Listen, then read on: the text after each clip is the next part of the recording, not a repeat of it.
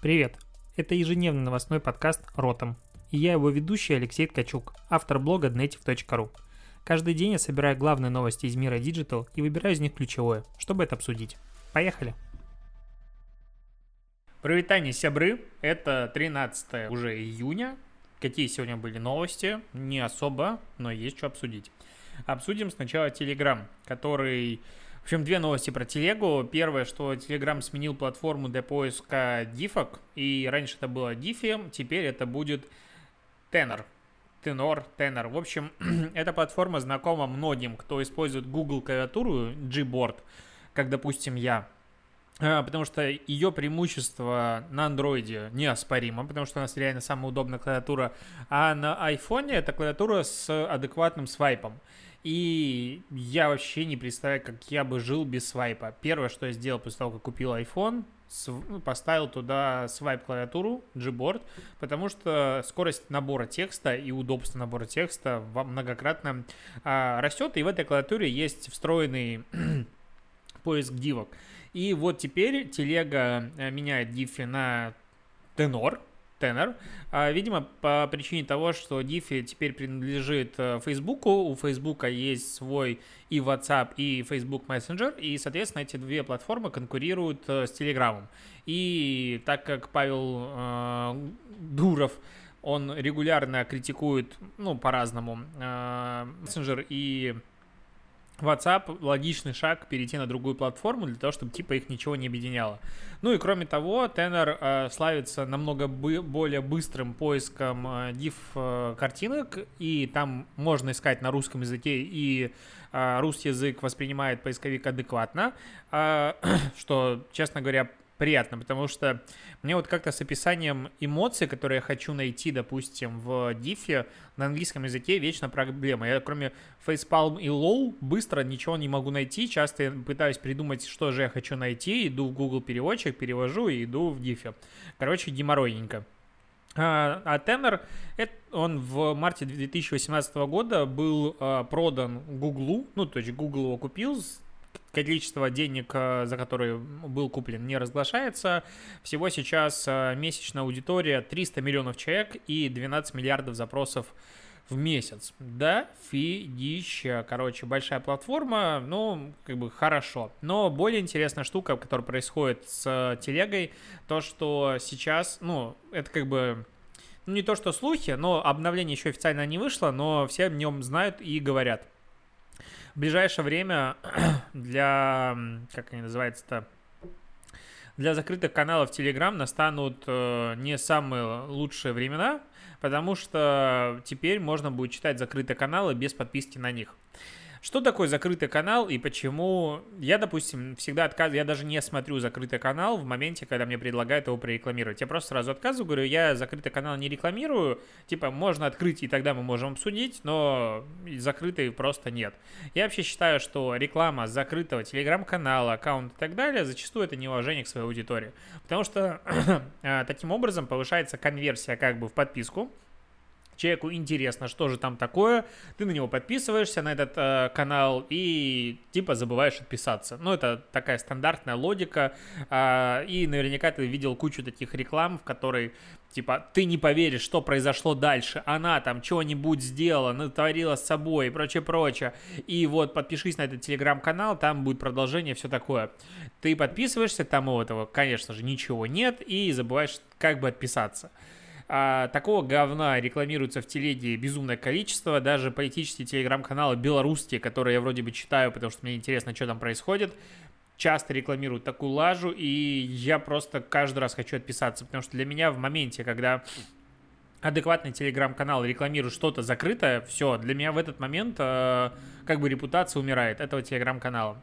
И вот сейчас, э, видимо, администрация телеги это поняла. Ну и, в принципе, проблема не только телеграм, то же самое в ВК было, еще там на заре SMM, я помню, ну, наверняка ты тоже сидел в ВКонтакте в 2018, 19, 2008, 2009, там, 2010 годах, э, ты видел эти паблики, которые нет, наверное, не восьмой, это был где-то 10 12 где-то где-то 12, 11, 13 года, в общем, рассвет пабликов, когда МДК выстрелил и все остальное. Как это было давно. Ё-моё, как, как это было давно. А, и там было популярное типа начало истории, потом читать далее, ты нажимаешь читать далее, тебя перебрасывает в другую группу, где надо подписаться, и типа история доступна только для подписчиков. Таким образом нагонялось подписота, как говорили и говорят сейчас многие, и типа все были счастливы. А, телега теперь меняет правила игры, и в закрытый канал, у которого больше 200 подписчиков, а, теперь ты сможешь первые там 4 или 5 минут, какая-то такая ходит информация, а, просматривать канал без подписки. То есть ты переходишь и смотришь все прекрасно.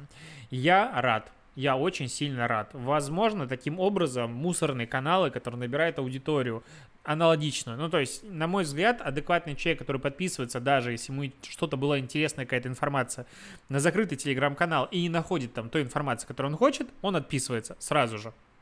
Я так поступаю. верю в то, что так поступают многие. Я, кстати, недавно, ну, на этой неделе устроил какой-то не то, что digital detox, detox, и устроил digital диету. Короче, я отписался, наверное, от 50 телеграм-каналов, вышел из, наверное, двух десятков телеграм-чатов и понял, что ничего не потерял в плане информации.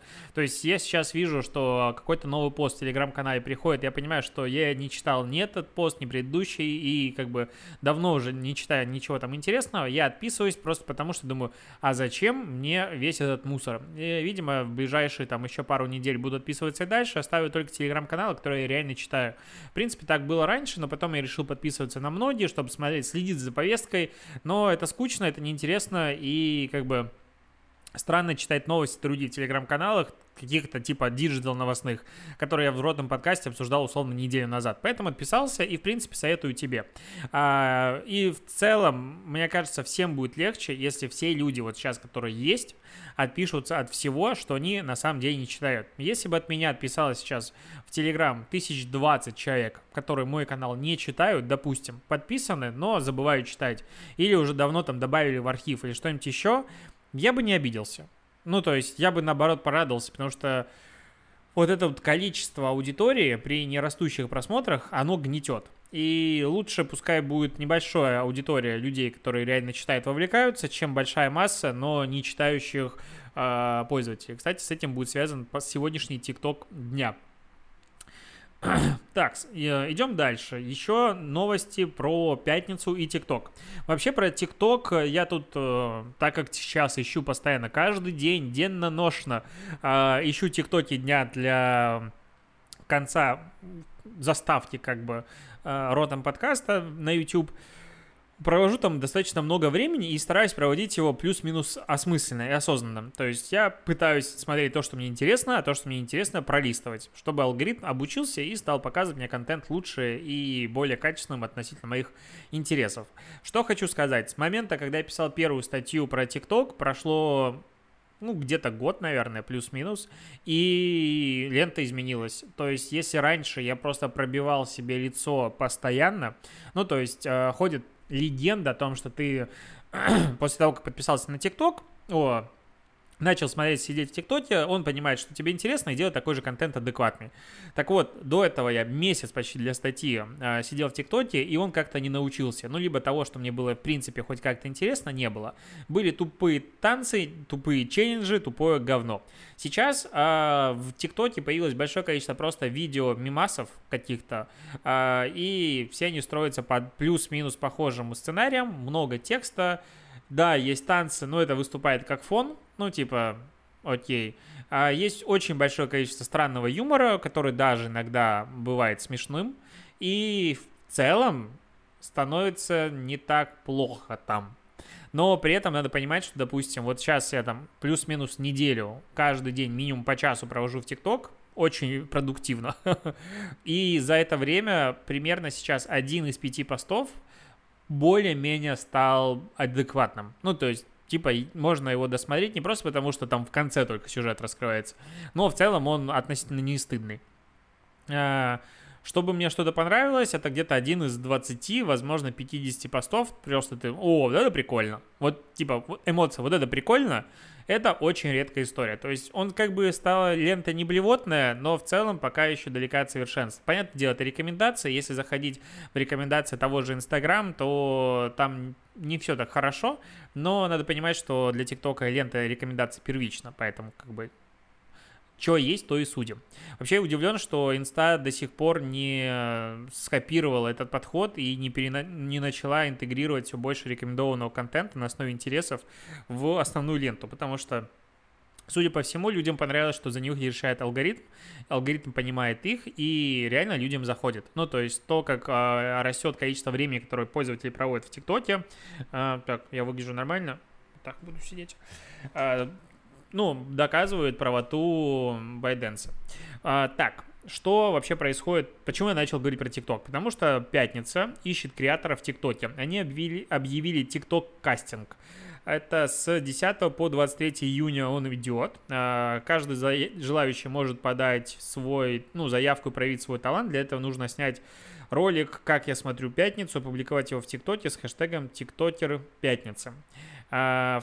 Следующий тур, ну, типа, в, Следующий отборочный тур пройдет 30 участников. Судит все это дело певица Клава Кока, ведущая нового сезона «Орла и решка» Юлия Коваль, ведущая нового шоу «Такие родители» Ида Галич и блогер Натали Ящук. Я не совсем понял, почему они судят. Если Галич как бы она вроде вайнер и снимает приколюхи, то остальные, ну, блогер Наталья Щук, я, честно, не сильно в теме, кто это, но Клава Кока и ведущая Юля Коваль, чем они, как, как ну, ладно, допустим, окей, они там каким-то образом медийные лица. А, и пятница, вот за три дня я зашел по хэштегу тиктокер пятницы. Надо понимать всегда, что по этому хэштегу могут размещать как бы все контент. Поэтому не обязательно этот контент а, относится к самому челленджу и к самой пятнице. То есть многие люди просто его могут поставить, чтобы попасть в рекомендованные что-то еще. И вот там уже 23 миллиона просмотров суммарно. А, логично, что стартовые пассивные ролики набрали много. Но в целом я посмотрел, наверное, роликов 30, большая часть стыдных. Ну, прям такое ощущение, как будто люди не до конца поняли, что им требуется сделать в этом ТикТоке. А, и многие просто откровенно лижут задницу как бы организаторам, типа, вот, смотрите, ну, то есть там же должна быть какой-то юмор, не похвалить пятницу, а должен быть юмор, должен быть смешно, должно быть именно тиктоковская версия. То есть э, в тиктоке есть уже сформировавшиеся свои каноны создания контента, приколюхи и прочее. Это очень сложно объяснять людям, которые не сидят в тиктоке, поэтому э, так как он с нами в итоге надолго, то есть тикток никуда не денется и продвигаться там надо будет, это факт, э, я рекомендую все-таки туда смотреть, просто по причине того, что когда придет время выходить в тикток и делать там какие-то контент-планы, рубрикатор, то будет очень сложно наверстывать и понимать, что ж тут вообще происходит. А, вот. И такого тиктоковского контента я в топе не нашел по просмотрам, по реакциям. Это странно, но в целом пятница, как обычно, по сути, в такой авангарде digital digital интеграции себя, телеканала в э, соцсети. И Пятница делает классные кейсы. Раньше мы постоянно про них, я постоянно тебе про них рассказывал. И вот сейчас, э, в принципе, не поняли, видимо, что для ТикТока э, один из классных вариантов это взять какого-то фронтмена, то есть этот ведущий будет вести как бы ТикТок пятницы, и человек талантливый и прочее-прочее, с нужными мозгами, что его выращивать, можно его взять, таким образом поиметь себе вовлекающий SMM-щик в ТикТоке. Я буду следить, мне интересно, честно, потому что примеров классных брендов в ТикТоке мало. Я пока вообще не готов туда заходить, а, хотя есть пару идей, но будем смотреть, будем смотреть. И вообще, а, еще про современные тенденции, мир, в общем, что происходит. А, есть такой бренд FinFlare. Это финский модный бренд. Вот. Наверняка ты видел их в супермаркетах, ну, в торговых центрах. Я регулярно видел, ни разу не заходил. Почему-то, типа, ну, мне вообще не интересно. Я вообще, кстати, хотел поговорить э, о том, что ловлю себя на мысли, что я супер консервативный человек в плане брендов. То есть я вот, допустим, если я использую, не знаю, молоко покупаю, как оно называется, Простоквашино, по-моему, 3,2% кофе делаю – я покупаю всегда его. Плевать вообще, я даже не смотрю на другое молоко. Я прихожу, беру его и пошел. Если я беру сырки Бою Александров, я прихожу, беру их и так далее. И вот я, в принципе, по магазинам хожу формата, о, так, это, это, это. Когда мне надо что-то взять новое, мне шок. Типа, в смысле, я беру бренд, ну, короче, я очень зависим от привычных себе брендов. И, ну, это называется а, доверие к бренду, по сути. То есть я понимаю, что а, он обеспечивает нужно мне качество, вкус, там, цена, качество и так далее. Все хорошо. То же самое у меня касается одежды. То есть я могу приехать в абсолютно друг, новый торговый центр для себя, о котором я ничего не знаю. Допустим, там есть какое-то количество брендов, незнакомых мне. Хрен я когда туда зайду. То есть я курсирую между там десятью Э, сетями брендов, которые мне интересны, там, типа Томми, Лакоста и так далее, и там Levi's. Пошел туда, зашел, там, туда зашел, Nike, Puma, типа, все, я остальные магазины просто прохожу мимо, даже не думая, что там может что-то быть хорошее. А, и вот Финфлэр, я даже не знаю, в каком ценовом диапазоне, честно говоря, они работают. И этот магазин, который я типа и вижу, но хрен я туда зайду, потому что мне неизвестен этот бренд, я не хочу даже тратить на него время. Ведь я не знаю, есть, есть такая у тебя фишка, нет? Вот у меня какой-то мозг так изменился, это, наверное, неправильно э, для маркетолога, ну типа такая фишка. Так вот, почему я про него говорю? Потому что они запустили э, сейчас э, во всех российских магазинах сети э, услугу FaceTime шопинга. Почему FaceTime, я не понимаю. Ну, типа, FaceTime это приложение для айфона. А это имеется в виду, что э, можно со стилистом по видеосвязи, по видеозвонку общаться, и он помогает тебе подбирать одежду. Почему FaceTime?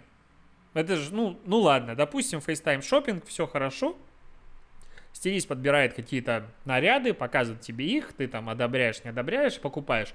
Короче, это как Сбермаркет, только для одежды. Интересно, как много у них будет трудиться стилистов, потому что этот эксперимент уже был с мая, насколько я прочитал. А, и Финфлэр прогнозирует, что а, на восстановление рынка одежды в России уйдет от полутора до трех лет – в зависимости от экономической ситуации.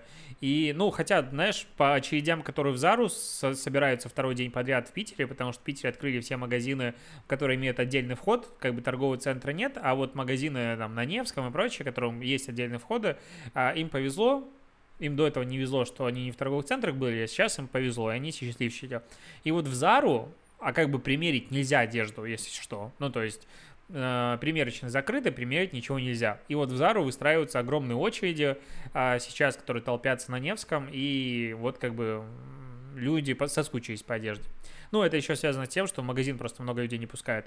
И вот интересно, насколько масштабируема эта история с FaceTime шопингом со стилистом все равно что измерить надо. Ну, типа, да, если даже стилист тебе подобрал образ, но все равно что надо примерить. Ну, надо М-ка, Л-ка, что, ну, короче, тяжело, не понимаю. Ну, это новое веяние моды удаленной покупки одежды.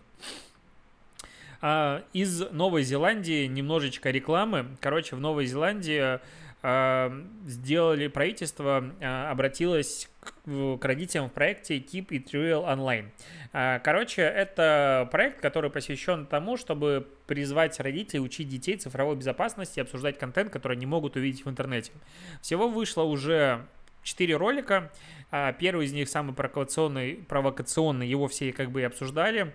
Там а, как бы обычный дом загородный, небольшой, два человека, парень и девушка, мужчина такой и девушка, мужчина прям накачанный, голые, стоят перед домом, звонят в дверь, открывает тетка, говорит, что надо, и они говорят, типа, а, ну, мы вот порноактеры и знаем, что ваш сын нас смотрит. И как бы да, это нормально, но ему немножечко рановато. Давайте поговорим с ним о том, что э, есть разница между тем, что ты видишь онлайн, и тем, как это разные вещи происходят в жизни. Типа в этом нет ничего постоянного, и там пацан выходит, роняет тарелку, что такое. Ну, короче, смысл про то, что надо поговорить с детьми по поводу порно. А есть еще рекламы там, где приходит какой-то мужик, говорит, он, я пришел к вашей дочери, мы онлайн-приятель, он говорит, а сколько тебе лет? Он говорит, ему 13. Ну, типа, показывая о том, что люди, которые представляются одними в сети, могут быть совсем другими на самом деле. И об этом надо говорить с ребенком. Самое непонятное мне была реклама про, ну, как бы самая вроде бы адекватная, но самая непонятная. О том, что ребенок находится постоянно в одном клике от э, недобр... ну, шокирующего контента, там девочка смотрит кроликов, потом нажимает, типа, охота на кроликов, она не поняла о чем, там начинается охота, но все это инструировано, очень странная какая-то, короче, реклама наркоманская, а, ну и про буллинг. Онлайн-буллинг, э, в принципе, минутные ролики, ничего плохого про них сказать не могу, снято качественно, кроме вот э, ролика про кроликов, я, честно говоря, не понял, о чем это речь. А, судя по реакциям, продвигается, скорее всего, типа приролами, а, потому что, допустим, вот про а, не самый лучший контент, у них 113 тысяч просмотров и 254 э, реакции под постом. То же самое у там, ролика про мужика, который приходит знакомиться, ему типа там 13 лет, там 54 тысячи э, реакций и там лайков в районе 200. Ну, то есть не сильно как будто вовлекаются люди. Но при этом порно, конечно же, про которое написали очень большое количество СМИ, 781 тысяча просмотров и 6 тысяч э, лайков. Ну и много комментариев. Вот. Короче, такая социальная реклама, не то чтобы она, наверное, работает, но как минимум привлекает внимание к проблеме и ну, как бы, да, родителям теперь тяжеловато. Мало того, что надо на улице следить, так еще и онлайн, пока дома малой сидит, надо следить за ними. Ох, конечно. А, еще пару кейсов. БТД имени ГА Товстоногова. Товстоногова. БТД, наверное, это типа большой драматический театр. Я пытался найти расшифровку в соцсетях и так далее. Везде написано БТД. БДТ. БДТ. Ну, причем я даже видел их какую-то рекламу где-то. Ну, окей. В общем, в чем смысл? Это БДТ имени Товстоногова. Э, делают 14 июня, э, то есть уже вот воскресенье, э, первый в России Майнкрафт-спектакль. Ставят постановку «Вишневый сад», за 15 минут ее покажут, ну, типа коротенькая. В Майнкрафте выстроили специально, отдельно, а, прям здание театра, под руководством архитектора какого-то. И сейчас э, в Майнкрафте можно будет прийти и посмотреть прям э, спектакль на сцене. Прикольно. Вообще, восторг. Кроме того, еще надыбал, что э, еще 19 апреля была виртуальная выставка в Майнкрафте э, Libertline Libertilia Libertile Тиле будет на немецком языке. А, отсекая лишнее, оставляя суть. Короче, ну, типа, выстроен был концертный зал, и там э, играли инструменты, была какая-то выставка, ну и типа все ходили, смотрели, это выставка современного искусства. А, трансляция набрала 350 тысяч просмотров в одном ВК, между прочим. И интересно, как Майнкрафт, в принципе, стал такой платформой для проведения чего-нибудь простого, потому что даже не простого, чего угодно прост... вообще, потому что там легко, как бы даже без знаний какой-то 3D Max и чего-то еще, каких-то плагинов, а, можно построить типа дом, можно сделать, короче, это песочница, в которой ты можешь э, творить. И этим пользуются многие, там делают уже онлайн-концерты и прочее, прочее. Единственное, что не сильно удобно подключаться к Майнкрафту, типа как-то зайти, многие вообще не понимают, там надо Java ставить. Ну, короче, есть технический геморрой, но э, вот, допустим, у э, этого вишневого сада будет онлайн-трансляция в ВК и где-то еще, и в YouTube 14 июня в 9 вечера. А, так что можно подключаться и смотреть. Что-то я тут подумал, что э, Second Life, если помнишь, была такая онлайновая игра, возможно, она есть и сейчас, скорее всего, есть она сейчас. Это была одна из самых первых э, онлайновых игр, прям крупных, и причем она была платная, понятное дело, и там ходили, условно, виртуальные деньги, которые были практически реальными. То есть э, смысл игры был в том, что ты можешь построить себе чего угодно, делать какие-то, надевать костюмы и творить. И как бы в твоя, в твоя вторая жизнь, в которой ты можешь онлайн что-то общаться. И вот сейчас бы она, если была или что-то подобное, она, наверное, просто разрывала, ну, порвала бы все чарты э, за время карантина, потому что строить э, чего-то сложное, возможно, в игре было бы намного проще, э, там, не знаю, строить театры, э, сцены, постановки и ставить там спектакли, возможно, туда были каким-то образом все вовлекались. Сейчас э, фокус смещен на условно Майнкрафт, просто по причине того, что это, по сути, единственная площадка, которая агрегирует себе требования к тому, чтобы можно было там что-то построить, провести, люди могли подключиться, и это все было бы сложно без геморроя. А вот жалко, что Second Life, он как бы в этот момент не особо выстрелил, и всем было на него плевать. А, еще новости, э, наверное, не закончились. А, да, я сейчас посмотрю, еще проверю, точно ли я все, что собрал и что хотел обсудить, обсудил. А, нет. Про Facebook про то, что сейчас в Америке набира... нач... продолжаются протесты, понятное дело, про Black Lives Matter, но дальше продолжается э, усугубляться ситуация с Фейсбуком, который, напоминает, отказался Марк Цукерберг э, каким-то образом оценивать либо помечать посты Дональда Трампа, и вот этот пост, в котором была использована цитата э, расистская, он стал просто камнем раздора постом раздора. Короче, его все хейтят, э, Цукера хейтят, и сейчас э, рекламодатели предлагают объявить бойкот Фейсбуку сворачивать бюджеты и уходить с этой площадки. Уже есть какие-то кейсы о том, что какая-то IT-компания Brace из Нью-Йорка отменила компанию с бюджетом 60 тысяч долларов. Причем это все пишут колонки на Edvig, Business Insider и прочее, прочее. Короче, начинают э, рекламная отрасль пытаться призвать Facebook таким образом, что как бы мы заберем у вас деньги, если вы к нам не прислушаетесь, а, нагнуть Facebook и вынудить его, во-первых, извиниться, понятное дело, во-вторых, а, начать маркировать а, посты политиков а, так, как им бы хотелось. Посмотрим, к чему это приведет. Мне есть ощущение, у меня есть ощущение, что ни к чему это не приведет, скорее всего. Но с другой стороны, если какой-нибудь Procter Gamble вот так прям поддержит, и еще какие-нибудь большие крупные рекламодатели поддержат, у Фейсбука возможно, ну не то, что не останется выхода, но им придется пойти на уступки. С другой стороны, нужно ли таким крупным корпорациям, трансатлантическим, по сути, трансконтинентальным, короче, планетарного масштаба, ввязываться в подобные политические игры? Потому что, ну, здесь, по сути, это не поддержка движения против расизма, это выступление против э, президента страны, который, понятное дело, будет там участвовать в новых выборах, точнее участвует, будет он переизбран или нет, переизбран или нет, это покажет время, но в целом ты выступаешь против президента, у которого есть власть. И что бы кто ни говорил там про демократию и прочее-прочее, против власти идти немножечко проблематично, я почему-то так вот думаю везде. А, соответственно, могут начаться какие-то, возможно, проблемы. С другой стороны, я могу говорить глупости в Америке. Америка настолько свободная страна, которая никак не следит за своими гражданами и вообще не молодцы, поэтому Трамп сейчас будет давить Твиттер и все остальное.